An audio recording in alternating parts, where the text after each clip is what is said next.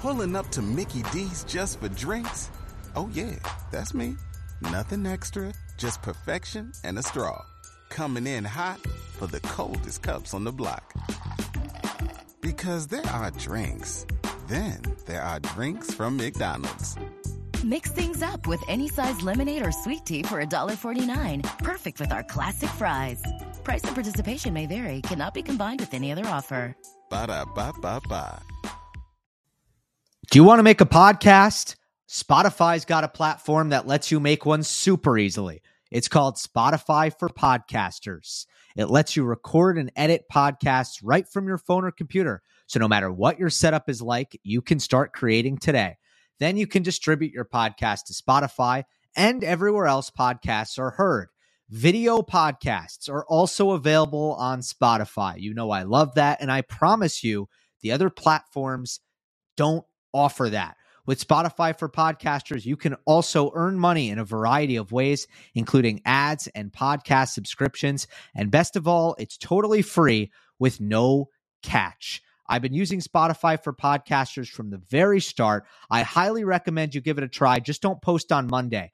Download the Spotify for Podcasters app or go to www.spotify.com slash podcasters to get started.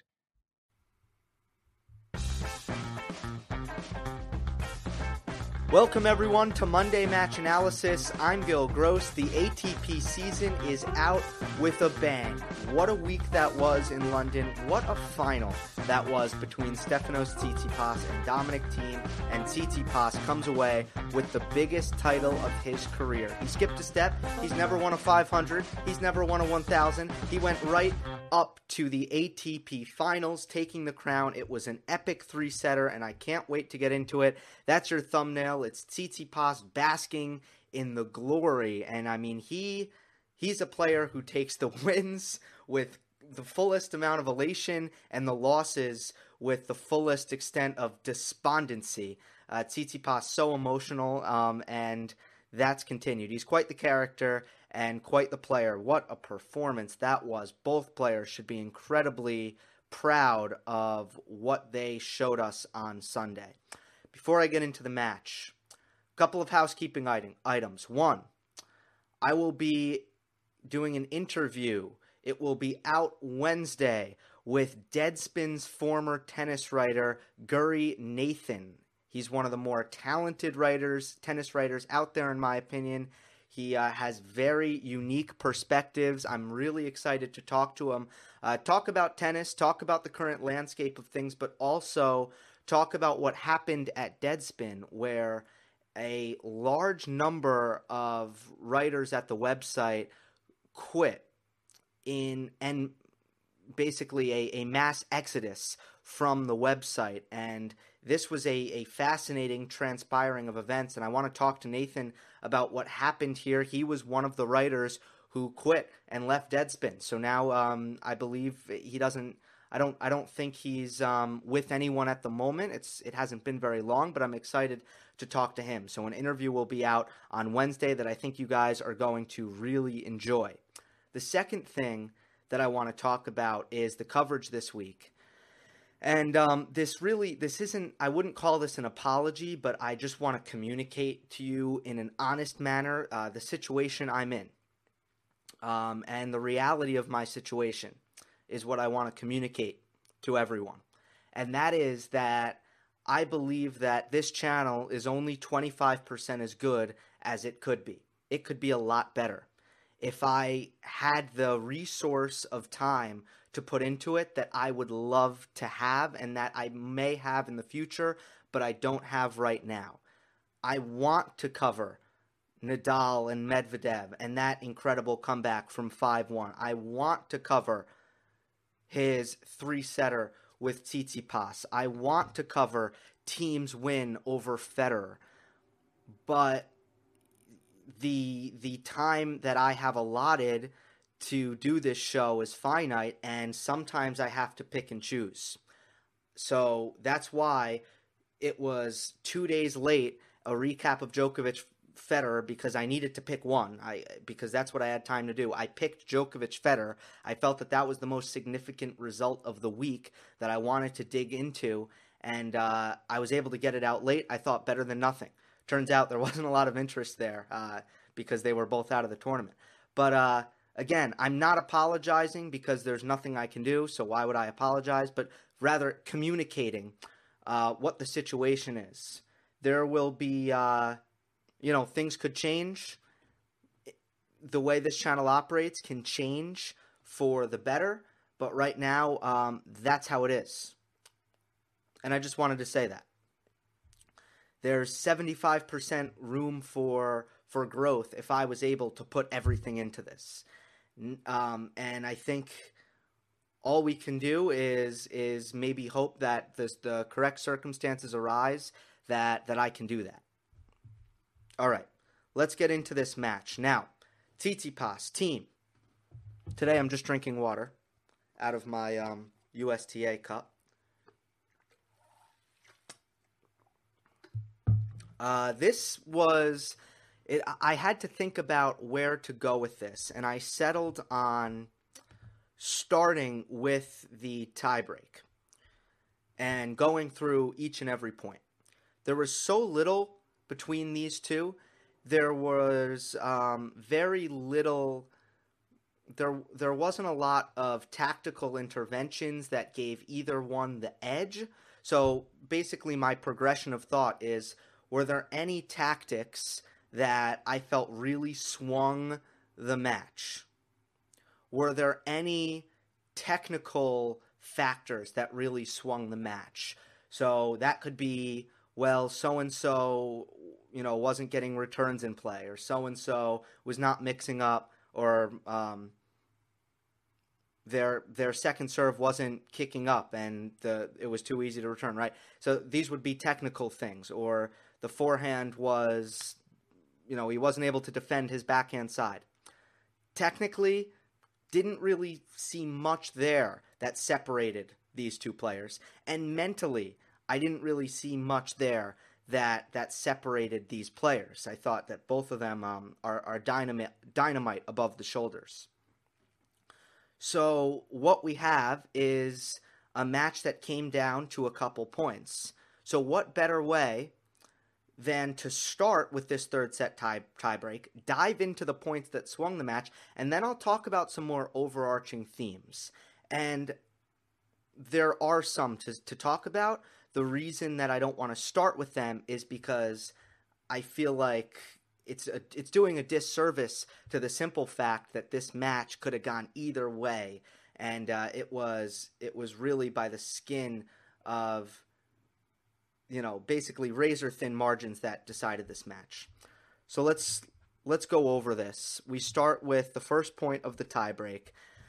It's um it's a missed return from Tsitsipas, his only missed return of this tiebreak. In the first set tiebreak, Tsitsipas missed a lot of returns. I want to say three or four, and that really gave Thiem the edge in the first set tiebreak. But uh, in the third set tiebreak, uh, 116 mile per hour slice, slice serve out wide to Tsitsipas's forehand on the deuce side. It stretched him out. He missed it long. 1 0 or 0 1 in favor of Dominic Thiem. Love one if we're if we're going with uh, our manners. If we're not forgetting our tennis etiquette. Love one. Sometimes I say zero when it comes to tie breaks. I don't know why. Um, second point was a strong second serve inside out forehand return from Thiem. So Thiem takes control of the point right away, right off the return. The ball sits up for Thiem. He has a forehand from the ad side, the very forehand he wants, and he misses it long. It hit the strings he had all day. He just overhits it, overcooks it, and it's long. Keep that one in mind. The first point, Tsitsipas misses a return, forget about that. Throw that out the window. That's not going to come up again for the rest of the tiebreak. But Thiem overcooking a forehand, and a pretty easy one at that, keep that one in mind. One all. This is one of the best points by Tsitsipas of the tiebreak, and it's uh, a point that was pretty unique. It's a strong wide serve from Tsitsipas opens up the court. He he hits a backhand into the open court. So deuce side out wide serve gets Thiem off the court, hits a backhand into the open court, comes to the net, puts away the puts away a smash. 2-1 Tsitsipas leads. Now, 1-2. Great backhand return from Stefanos off of a first serve from Thiem. It's just inside the baseline. Scorching return. But a good cross court backhand puts, and then a, a good cross court backhand puts Thiem in a really tough spot. I want to show you this now. So keep in mind, what started this point was a great return from Tsitsipas. And now, uh, one shot later, here's the predicament that Dominic Thiem is in. To me, this is a really tough spot. He's hitting this ball on the rise. He's hitting it open sp- open stance on the run. It's going to be very hard for Thiem to hit this down the line, which is probably if you're looking at the screenshot, you're probably thinking, "Wow, look at that open court. Thiem can go line here." But he really can't. The likelihood of the the difficulty to go line there over the high part of the net and the short court, it would be, and changing direction to time that up correctly would be very difficult. So he almost needs to go cross. But what's the issue here? This is the issue here is that Tsitsipas is basically camping out in his backhand corner, split stepping on the right sideline where so if Thiem goes cross court and it's not really really good, it's going to be right to Tsitsipas's forehand, which is an incredibly scary shot. And he'd probably take time away, and he could go inside in, he could go inside out. It's one of Tsitsipas's best shots. This is really tough. So here's what happens: Thiem tries to make, goes cross court, but his target is very small. He knows he needs to try to get this to the backhand. So he goes for this angle, and I know you can't tell from the screenshot, but he misses this just wide, just outside the right sideline. On the far side. So I don't know how this was scored. Did they call this a forced error? Did they call this an unforced error? In my book, that's a forced error because of Tsitsipas's cross-court backhand and then his court positioning, his strong cross-court backhand, and then his court positioning and the fear hand. Brad Gilbert calls it the fear hand, and his fear hand drew the error. Not because he hit it, but because Thiem was fearful of it, shrunk the target, and that's what caused the error. There's the mini break. Thiem's up 1 3. On the next point, Thiem hits a um, let's see, strong cross court forehand off Tsitsipas. So okay, right. Tsitsipas hits a good second serve return, but Thiem has an even better reply off the first forehand, a really heavy, strong cross court forehand. This is going to draw the short ball. If you can get Tsitsipas on the run to his forehand, sometimes you can um, his depth can really take a dip. So Tsitsipas gets the short ball. He draws it.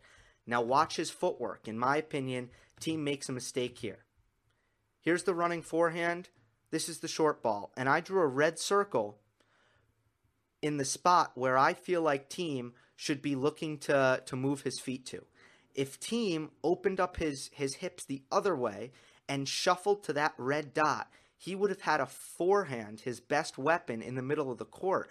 But this is puzzling and questionable footwork to me by Thiem because he goes to hit a backhand here. And it's rarely would should we see Thiem hitting a backhand from the middle of the court on an attackable ball. He could have made this a forehand. And Thiem misses this backhand below the tape towards the middle of the net. Not height wise, but width wise he uh, it's it's in the middle of the net. Even if he made this backhand, Thiem would have been right there. So this this was tough because this is a short ball for Thiem, and it results in in Tsitsipas winning the point. Now, one four. Thiem hits a return off of a first serve. Good job getting it in play, but it was central and Tsitsipas has control of the point. but Thiem takes a neutral ball on the backhand and just rips it cross court to draw the error. It's a it's very aggressive shot selection from Thiem, and this is going to be a a theme. He's taking a neutral ball off the backhand, or a neutral ball in general, and he's attacking off that ball, even if it's not necessarily a short ball, even if there's if Tsitsipas has good court position and there's no real reason to go after it, this was the nature of Thiem shot selection at this point in the match. And this is very important when talking about what decided this tiebreak. At 2 4, Thiem runs around a backhand on the deuce side and hammers a second serve return. Gets an inside out forehand and rips it, goes to the net, and puts away a smash. This was a signature second serve return point by Thiem where his forehand took over and won him the point. And there's your mini breaks. So Thiem with a brilliant backhand off a neutral ball and then a much more sustainable, a, beautifully drawn up point off of a great second serve return by Thiem, gets back the second mini break. Now it's 3 4.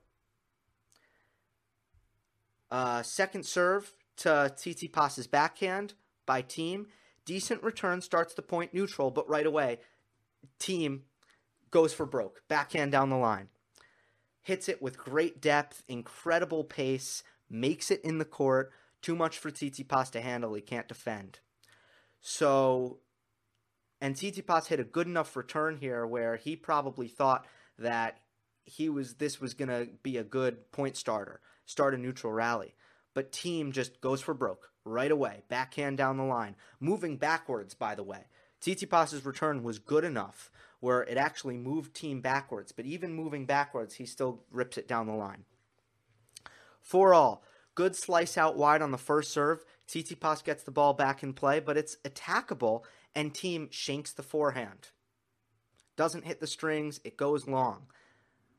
Unforced error from Thiem. 5 4, Tsitsipas leads now. That's the mini break. The, the match is on his racket. Second serve, long neutral rally. Thiem rips a backhand down the line. Tsitsipas has excellent pace absorption because Thiem hits this really heavy and he's able to neutralize cross court forehand by Tsitsipas. But it's short enough where Thiem gets another shot at this. He goes to attack it and it hits the tape. It was a forehand down the line that probably it, it might have it probably would have won him the. And it was right there for him. It was in the midcourt, and he just hit the tape. And Thiem knew it. Thiem knew that was that chance. He put his hands on his head after missing that forehand. It was exactly what he wanted after a really well played point by both. Um, but there's another unforced error. 6 4 Tsitsipas, set point, and I'll show you what happens now with some screenshots. Uh, you you remember earlier in the tiebreak, I told you about the best point Thiem played, where he on the deuce side, Tsitsipas's second serve went T. He ran around it, ripped a forehand line or inside out, then hit another inside out forehand and put the volley away. Thiem is anticipating the second serve down the tee. So watch his split step you see him move to his left here. From here to here, Thiem jumps to his left, and Tsitsipas hits a very, uh, very much a slider, tailing serve out wide, and Thiem catches it late and misses the return. And that was it. So, what's the theme here? What happened here? Well, almost every single point was won or lost on Thiem's racket. Here's here's what happened with Tsitsipas. He played more within himself and therefore was the steadier player, and it won him the match.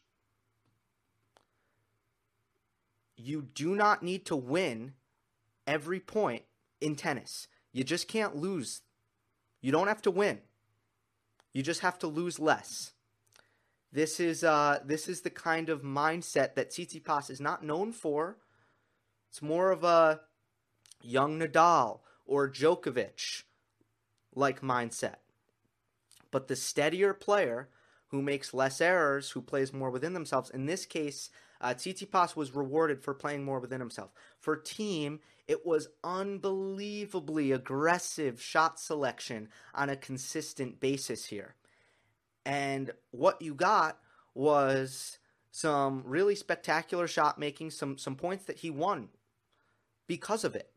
Some points where he took some backhands down the line and um, it paid off. But also some uh, instances where, or not enough instances where the ball found the court, and too many instances where he was giving Tsitsipas points where you know Stefanos, all he had to do was not be first to miss. And if your Thiem, you want to ask a little bit more of your opponent than he did in this tiebreak. So let's just tally it up. The first point was won on Thiem's on Thiem's terms. The second point um, was won on Thiem. I mean, was lost on Thiem's terms, an unforced error. The third point was on Tsitsipas's terms. Second point, I mean, fourth point was on Tsitsipas's terms. So that's two points on Tsitsipas's terms. I think from that point on, when Tsitsipas led 3 1, I'm pretty sure uh, every single point, or 4 1 rather, no, 3 1, every single point was on Thiem's terms. Every single one. Either an error from Thiem or a winner slash forced error drawn by Thiem. So it was really a go for broke kind of mentality for Thiem and shot selection that is more indicative of the old Dominic Thiem than the new Dominic Thiem, but is m- more suitable for this surface, I will add. Uh, that's what got him into trouble, but not consistent enough on this occasion. Here's some general notes for the match before we move on.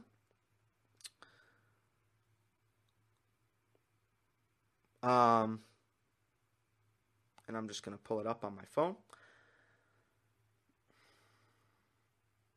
The the first set was was um, really good serving, not as good returning. And I think Tsitsipas struggled a bit on the first serve return, and Thiem struggled on the second serve return because Thiem was experimenting with his court position when he moved back. Tsitsipas was serve volleying. And for the rest of the match, Thiem didn't move back anymore, but struggled on the forehand return uh, off of Tsitsipas's second serve and missed a lot of returns. Missed a good amount of second serve returns.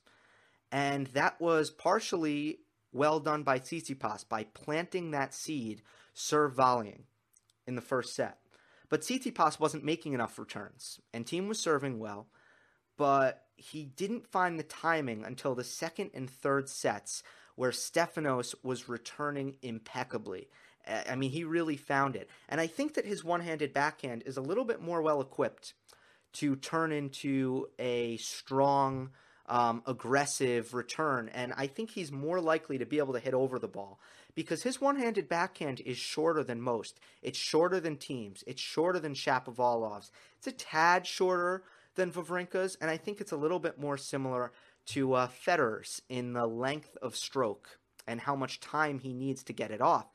And I think it's not quite as beautiful as like Shapovalov's. Feel free to disagree, but I think it's more effective maybe for that reason because he doesn't have that long looping stroke. It's much more of a uh, abbreviated take back, and he kind of just punches forward at it. Doesn't have as much of that long loop. Great net play by both made defense irrelevant.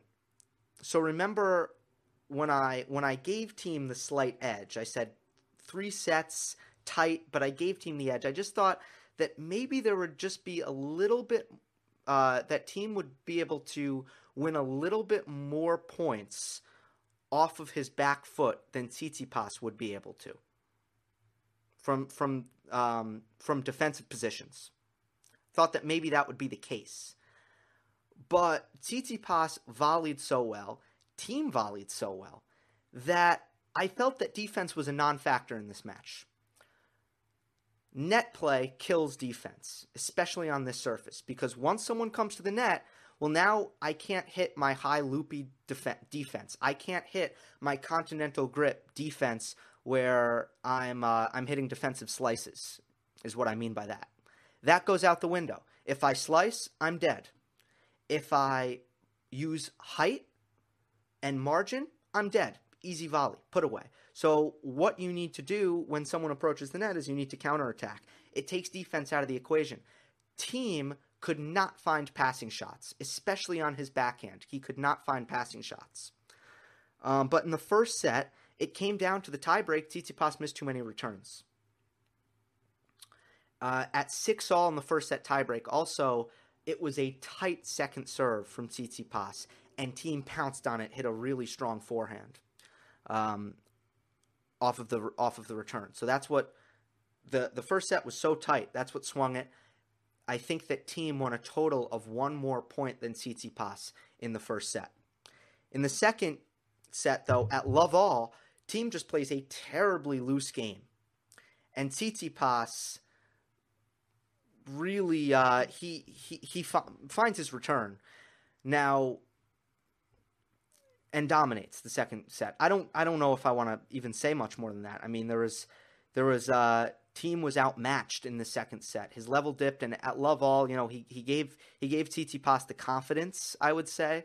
But from that point on, Tsitsipas was just dominant on serve, first strike tennis, net play, forehand, backhand to backhand was dominating Thiem. backhand to backhand. And I don't know if I thought that that would be the case, or or how many people would think that would be the case. But think backhand to backhand, Tsitsipas dominated in the second set. In the third set, it got a little bit more even because Thiem found his backhand down the line, found the range on that. Made some crucial errors with it, though. Um, in the third set, Tsitsipas's incredible returning continues and puts a lot of pressure on Thiem. Thiem with some clutch, clutch, clutch serving. And that's what's going to also be a difference at Wimbledon at the Australian Open on fast surfaces if Thiem wants to have success. God, he's serving bigger. I, I talked about it in the preview, but he's serving bigger. He's serving clutch to go along with his net play, to go along with his improved returning. Um, now, Tsitsipas goes up a break here. It looks like he's got it. And I got to say, Tsitsipas, to this point, what a focused match. Focus is so important in tennis. So important. And God, Stefanos has it. God, he's good at focusing over the course of a match. And uh, I do think that when we talk about mental game and we talk about nerve management and maybe how frustrated people get and how people elevate in the big moments, a couple things. The most underrated aspect of mental game is focus. Stefanos has incredible focus. He played one loose game for the entire match, and it was in the third set um, he missed a he missed a swinging volley, and he hit two unforced errors and gave Thiem the break back. So that's where it came. It became extremely close. I think from that point on, uh, Thiem started to really take control of the match with his power, but also make tons of errors. So, and and that's what what we saw at play in the tiebreak. So that's my thoughts on the match, and it was the best I've seen, some of the best tennis I've seen Tsitsipas play on his return, some of the best I've seen him hit his backhand, but that's been the case all week. But just uh, showing that his forehand is a weapon right up there with Thiem's, and it was an un, it was unreal tennis by both. So I posed the question in comment response: Was this the best match in a big tournament final, not by uh, not including a next gen, excuse me, not including a member of the big three, because the tiebreak was so tense. It was such a delight to watch. I mean, the it was tight, and it was both players were really going at each other with a with a warrior's mentality, and they were trading blows back and forth. It was so it was so tense but was also played with such ruthless aggression by both players. And uh, you guys had some interesting answers. I want to read some of them. Um, some of you said Del Potro versus Murray in 2016 in Rio. Some of you said um, Murray against Ferrer in my in the Miami final in 2013. Now that's a match that came to my mind after I asked the question. I think that was a better match than this match. I thought that match was was uh, over the course of three sets at an even higher level than than this match. So Murray Ferrer, Murray Del Potro in Rio, and then we also got what else did we get? Um, Del Potro Cilic Davis Cup Final 2016.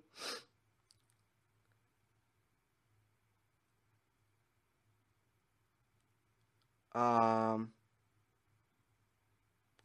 Murray Ferrer, Murray Delpo at the Olympics. So those are the matches we got.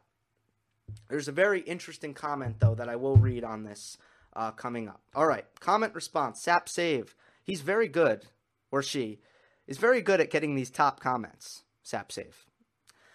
Why are the big three so dominant in the best of five setting for the slams, but sometimes struggle in the shorter best of three matches and ATP finals? It's a really good question.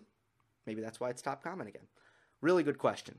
Uh, two points.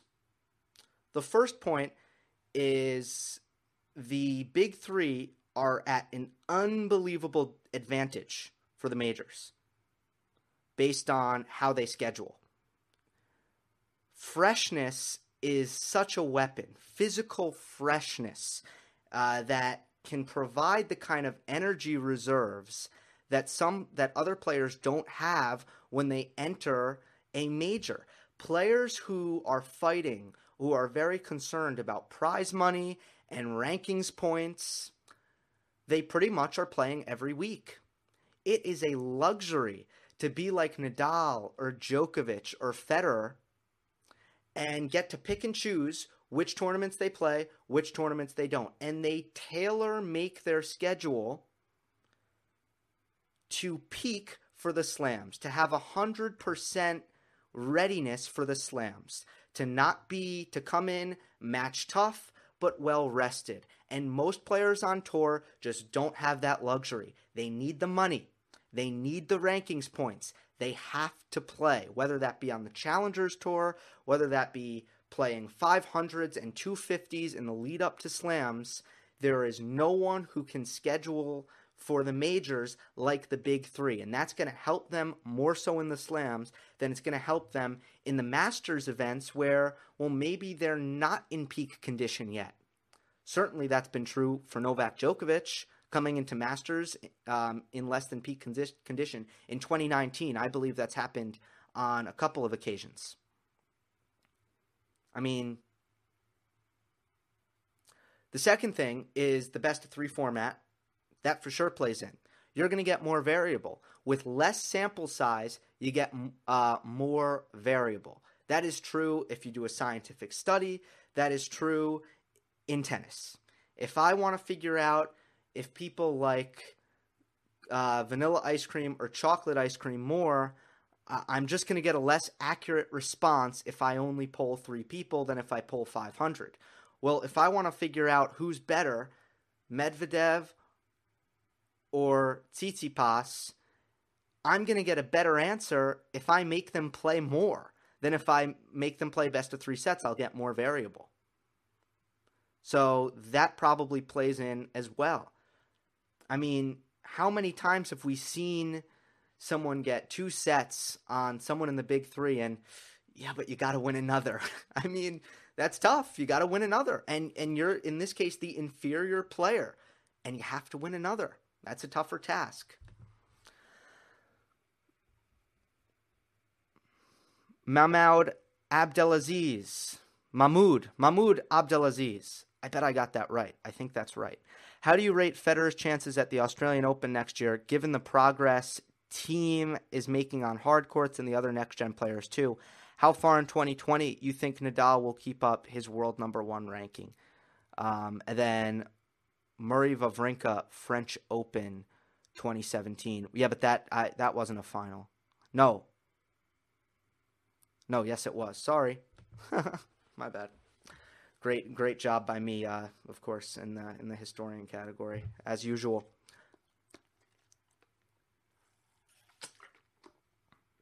Um, Federer at the Australian Open. Yeah, it, it's it's obviously I think he still has a chance at Wimbledon and the Australian Open, and very little chance outside of that. I, I can't see him winning at the French ever, which is not a bold statement. But but even the U.S. Open, I, I can't see it. The Aussie. He, here's what it's going to come down to. Let me simplify this. It's going to come down to his energy and his form and his consistency, but it's going to come down to his energy. He needs a run at Wimbledon where he played a pretty quick four setter against Nishikori in the quarters and then managed to play a pretty quick four setter against Nadal in the semifinals. That match was not very physical, not very long, so he had a 100% gas tank, I think, uh, for the Djokovic match. Th- that's what it takes. It's difficult to achieve that. A lot of that has to do with draw. But I think that what's concerning is that there are so many more players that can challenge Federer, like the Thiems of the world, the Medvedevs of the world, the Zverevs of the world, who's had great success against Federer. And uh, maybe there are some other incoming threats. I do think we need to start thinking about the noise that Murray could make in 2020, possibly. So uh, even if Federer is better than some of those players and will continue to be better than some of those players in 2020, which is a possibility. Will he be able to beat them quickly enough to have enough gas tank for the semis and the finals to make a run? A lot has to go right. That's what I make of Federer's chances. A lot has to go right. He's got to get through matches quickly, and a lot's got to go right. Um, Haider Raha, long comment here, but bear with me. Thiem beat Federer and Djokovic on arguably their best surfaces and probably his worst surface back to back. Medvedev came so close to winning the US Open, pushed Djokovic in Australia, and now the way Tsitsipas has developed himself on the quicker courts, do you think he will be a huge threat in Australia and Wimbledon as well, perhaps? Based on these facts, also that this is the, the first time that none of the big three members have played the final in the year end championships when they've all participated since 2009, does this genuinely signal the changing of the guard for 2020? This is what people were talking about changing of the guard, changing of the guard.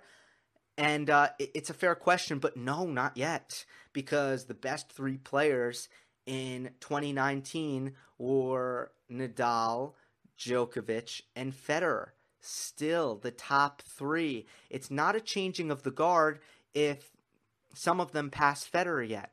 It's not really a changing of the guard if one of them passed Nadal or Djokovic, but still it was one or the other at the top at number one. It'll only be a changing of the guard when they're consistently beating these guys, and I don't see that coming in 2020. I I, I don't. Now I feel like Dominic Thiem is going to be a huge threat at every single slam. And this is a comment that I don't think is going to be popular, but I'm going to make it. I think that Dominic Thiem is going to retire with a better career and and very likely more slams than Stan Wawrinka. I think that's the way he's developing, and that's his career trajectory. I mean, I am very high on Thiem.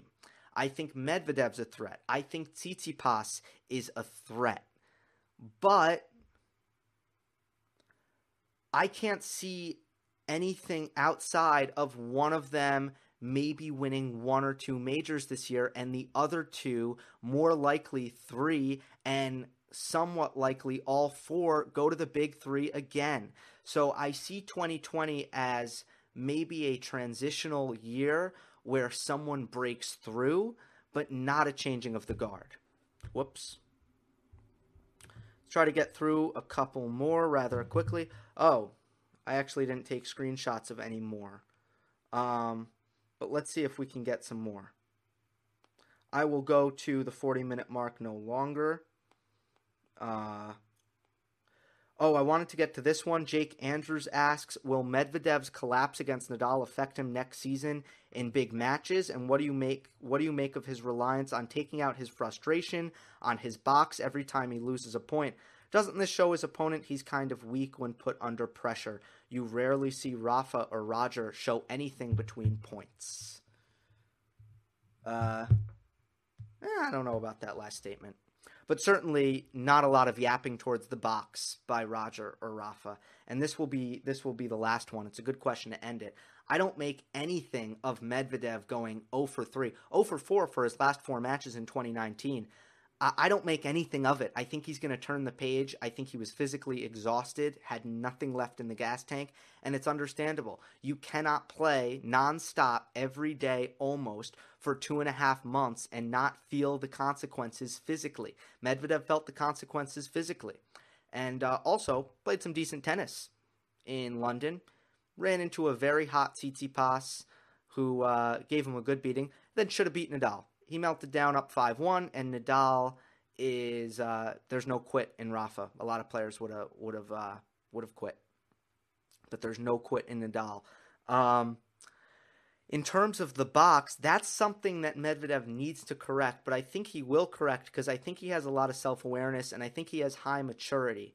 Uh, but I, but yes, I think that that shows opponents exactly when he's frustrated. It shows opponents, okay, now I have the momentum because Medvedev doesn't do that when he's winning. He does it when he's losing. He does it when things are going wrong. He does it consistently when things are going wrong. And it is a direct signal to the other side of the net that uh, you're doing something right.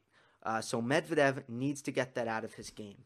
All right, as I said, a, an interview I'm really looking forward to with Giri Nathan, former Deadspin tennis writer there will also be a lot of co- uh, content still to end the year, uh, not or including the annual Monday Match Analysis Awards, one of the best shows of the year, always. So, although the tennis season is done, we're not done. There will also be an off-season series on every single player in the top. Eh, we'll see how how much we extend it, but probably the top ten. And in addition to that, I will look back on um, on the season, possibly with Steve Flink, but also maybe just as an episode unto its own. So there's a lot of content still to come. Hope you enjoyed this one. Don't forget to subscribe. I'll see you next time. Our house is a mess. Come on in. I'm Amber Wallen, internet comedian, plant queen, and host of your new favorite podcast, Fly on the Wall. Okay, that's pretty presumptuous to assume that this is going to be their favorite podcast, by the way.